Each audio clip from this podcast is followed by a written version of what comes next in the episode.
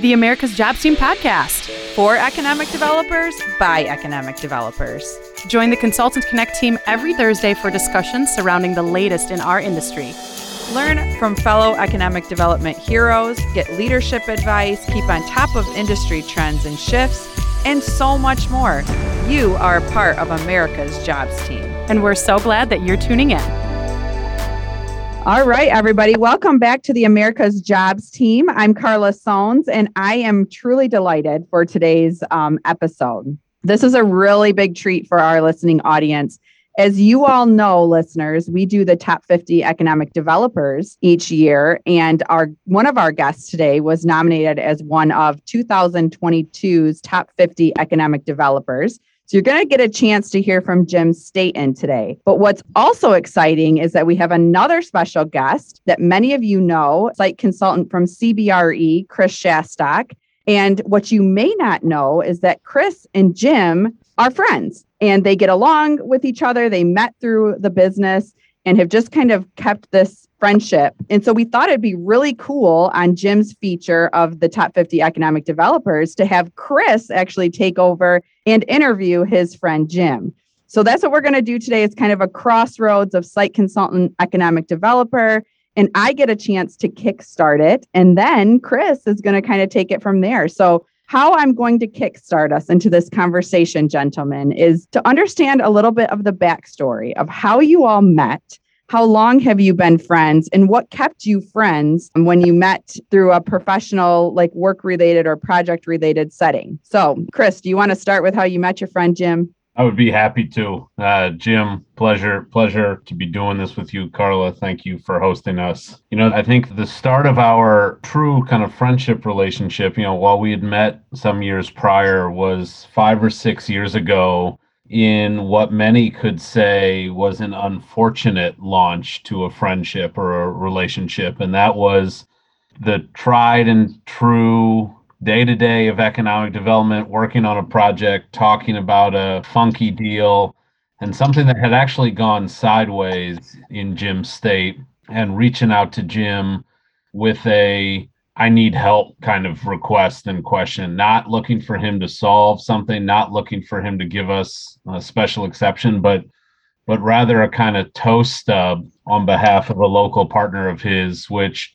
is really not here nor there or important to this conversation, but I quickly saw in Jim a willingness and an ability to jump in when it's not all roses and smiles and a willingness to help, but moreover, a willingness to really dive in deep and try to help us cure something and find a definitive path forward. So, Jim, I don't know if you see that a different way or maybe less peachy looking back five years, but uh, certainly welcome to hear your commentary. No, it was spot on, Chris. You know, it, it was one of those things where your commitment to the project really, as always, was showing through your passion for projects and, and making deals happen. But you were also concerned about a local economic developer learning and, you know, trying to help that person grow and do better because we all do better as we try and teach and mentor. But, you know, it, it could have been just as easier for you to just write everything off to say, okay, they're out, you know, no further conversations necessary. But you know, seeing that commitment and, and passion in you was one of those things that I'm like, this guy's a real deal. We, you know, I, I need to know him better because all the years of crossing paths at conferences and baseball games and what have you, uh, you know, it was one of those times where it was great to, to make a new friend. That's for sure. Awesome. Well, I love hearing how you all met, and I love your admiration for one another and the respect you have for one another.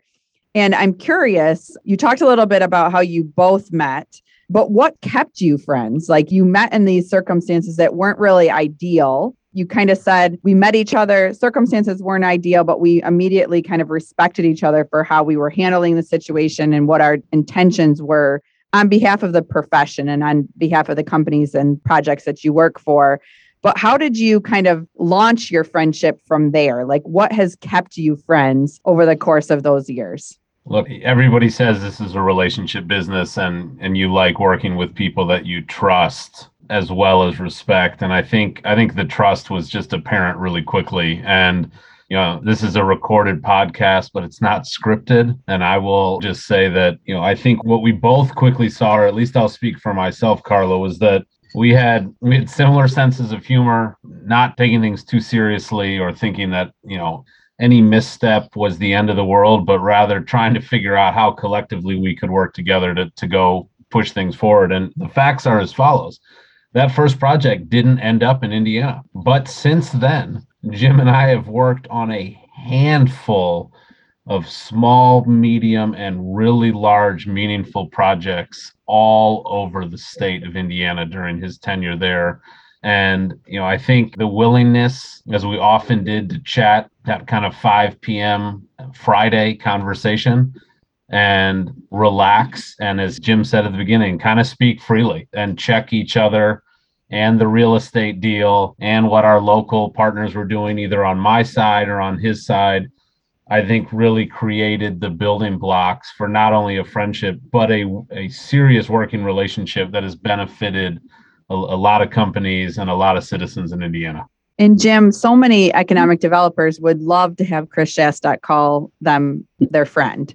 So, from your side, how did you develop that relationship? Some people are kind of intimidated by site consultants, maybe not Chris, maybe Chris, but how did you kind of develop that friendship with Chris?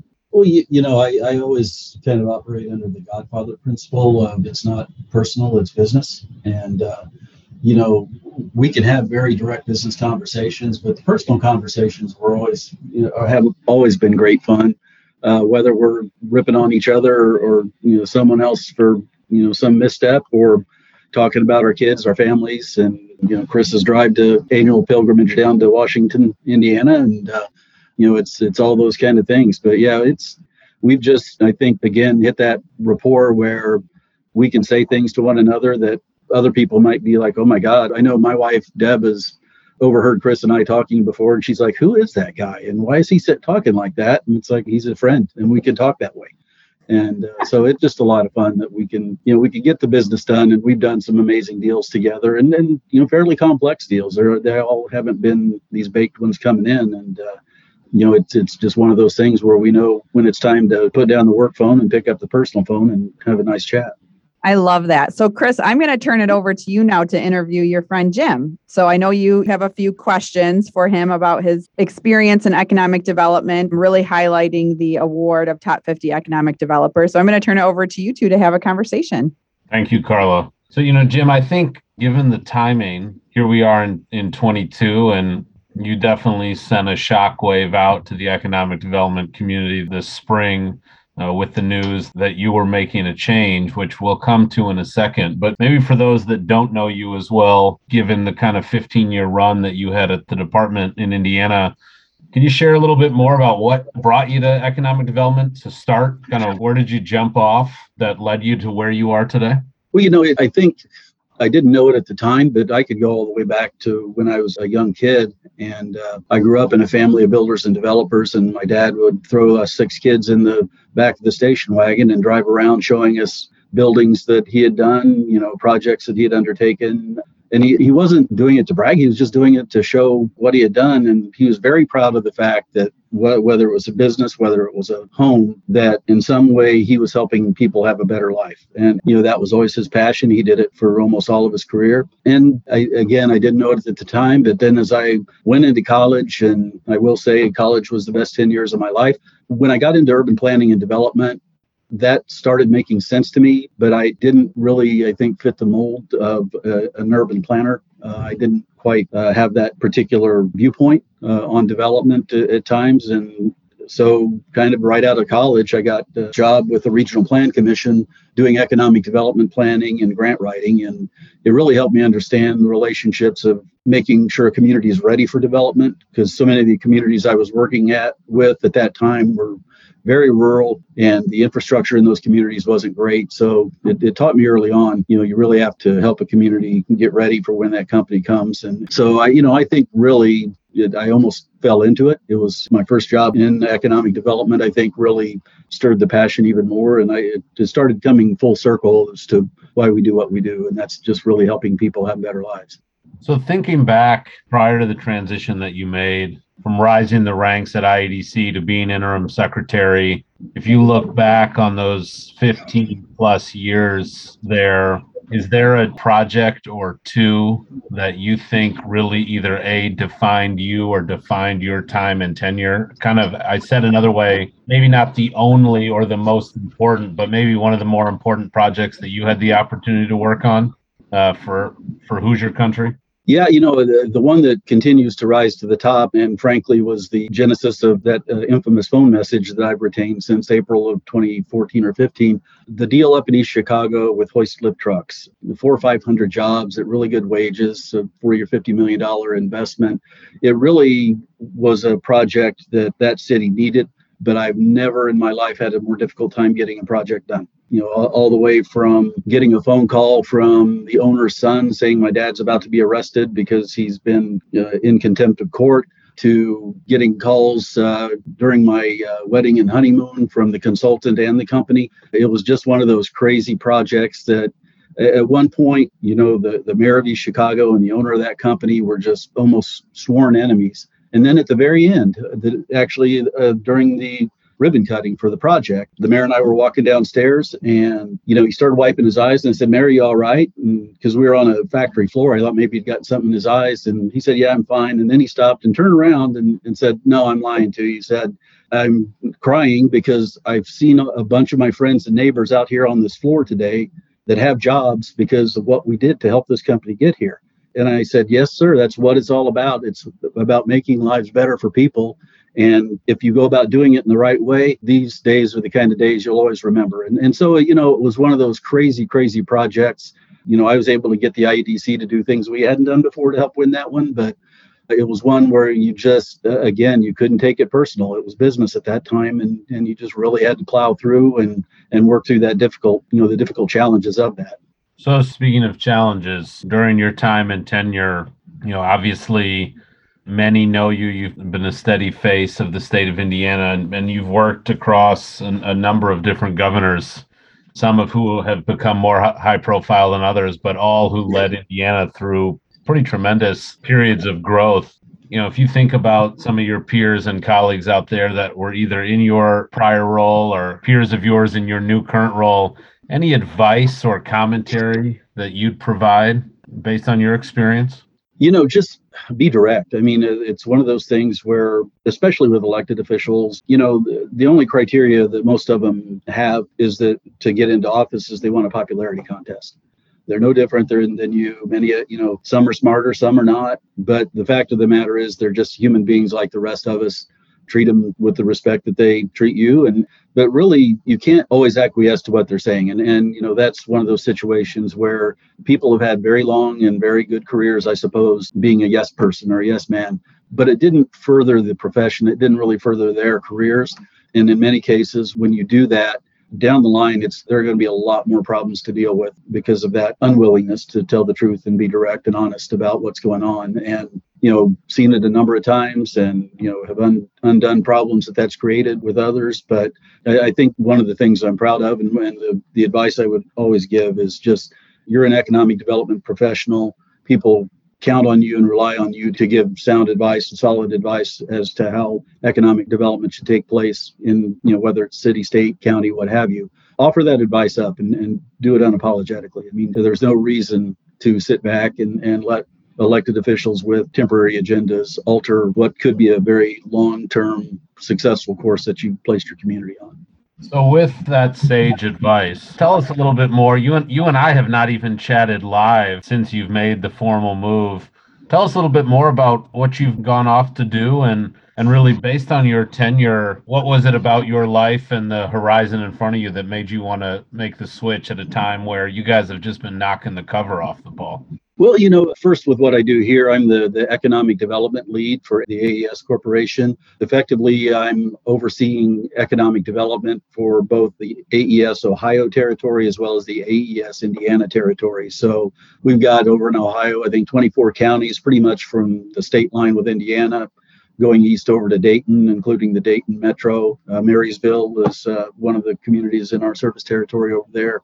And then here in Indiana, it's basically Marion County plus little fingers that stretch out into the surrounding counties. But uh, AES is getting back into the world of economic development. They've been on pause here for a little while. And so I'm kind of building a new team, building a new program And, you know, that was really the appeal of the position was really getting to start over and start, you know, in a new area. I've not worked for a utility. I've worked with plenty of utilities, but for me to learn something new at this point in my career was kind of exciting and the ability to start you know start up a new uh, organization within aes that's going to continue to help you know now in indiana and ohio but it was a hard decision i mean i'd been with the state for 16 years and as you said chris all the way from where we probably first met with regional director of our northwest office uh, by chicago to being interim secretary for a period last year you know, the last five years of being in a leadership position of the business development team and the organization, you know, in each of those last five years, we broke at least one record every year. And, and last year, I think three of the five metrics were normally the state's normally judged on, we, we broke. So it was time really, I, I took a step back and looked at it and I looked at the young leaders that i've been mentoring and working with. And I'm like, I need to get out of their way. They're ready. This last year, they really stepped up took on challenges uh, actually the last couple of years through the pandemic and, and then after they really stepped up and, and took charge of what was going on in the organization and you know as a good leader i think you have to take stock of yourself you have to take stock of the talent around you i just didn't feel like i had a whole lot more to offer i could have easily wrote out the next two and a half years of the holcomb uh, administration and uh, rode off into the sunset at that point but I wasn't ready to do that. I it's not my nature to just coast, and so taking on a new challenge was something that I found very exciting, and it's been rewarding so far. But I'm really proud of the organization, uh, IEDC. They're still you know hitting it like they're killing snakes. I tell you, they're doing a great job. Still, they'll probably have at least one record this year, if not more. And with the new toolbox that the legislature passed earlier this year, I think we're going to see some big things happen in the state of Indiana. And so, you know, proud of my time there, proud of the team over there, and, and I think they're going to do very well. And and I'm still a block away, and you know, we cross paths with uh, with them all the time. So, Jim, I have a wife that works at my biggest competitor. You're not the only economic development titan in your house, with Deb running a tight ship in Brownsburg what lovely personal advice do you have for everybody in potential houses that are divided? Which yours wasn't divided, but being interim secretary and having your better half be in local economic development must have provided you some level of conflict at some point along the line. anything anything you care to share? Oh yeah, I'm gonna have to be careful with that one. Sheesh, that's uh no, it, it was one where uh, yeah, Deb had to check me a couple of times, especially as secretary, because I'm like, well, come on, let's go do this. You know, you should be happy to be walking around with the Secretary of Commerce, and and you know, she's she's like, uh, no, you just need to go and you know go handle that yourself. I've got my own things to do, but uh, you know, I kind of joke about that. But it, it's one of those things where, again, we have great conversations at home and it's a situation where we we have both done this for a long time. So we know really what boundaries there are in, in terms of well you and uh, eric were working a deal with her while i was still at the state and i had to stay way the heck away from it. And you know it was one of those situations where i think as professionals we knew how to handle that. But it's honestly a delight. Deb's made me a much better economic developer. I think we both had that influence on one another. But just having that sounding board that close all the time been one of those things that I really enjoyed that that time. And again, we were getting married and on our honeymoon in Key West during that horrible project that I'd mentioned. Well, the horrible project that turned out. But you know, she was patient with all the phone calls and all the interruptions, and you know, we both gone through that with challenging clients, challenging bosses in her case at times. You know, you just have to learn to be patient and understand that she is as committed to Brownsburg and the job she's doing there as I am to now AES and the job I'm doing here. And there are times where we just have to, you know, again, be patient with one another and and understand what's going on. But having both folks be in the business together, it, I think it makes it a lot easier. Well, I, I, love the answer. The way you speak about your wife is always with such passion, and I, I know it goes both ways. And it was it's always been fun to have an opportunity in some cases to work with the whole household I know we're probably getting close to time, but in good fashion, given all the years that you've put in in this business, someone's always got a good story. And I think no better person than to ask than you of what would you say is just the goofiest, craziest either project or site visit or something that you can look back and really just laugh about based on your time at the state of Indiana? Oh my, there's uh yeah, the I can't say there's a lot because then that would imply that I'm a real goofball and can't get anything right. But no one fairly recently that just had me in stitches. Uh, I was kind of overseeing it from the central office, but I had a team out on the road doing a site tour with a, um, a Spanish company, and they had a U.S. representative with them, uh, not political representative, but just a representative from the U.S. And he and my second in command at the time nearly came to blows during the time they were in the tour bus. We had rented this kind of short little bus to take people around and take the team around and take the company around.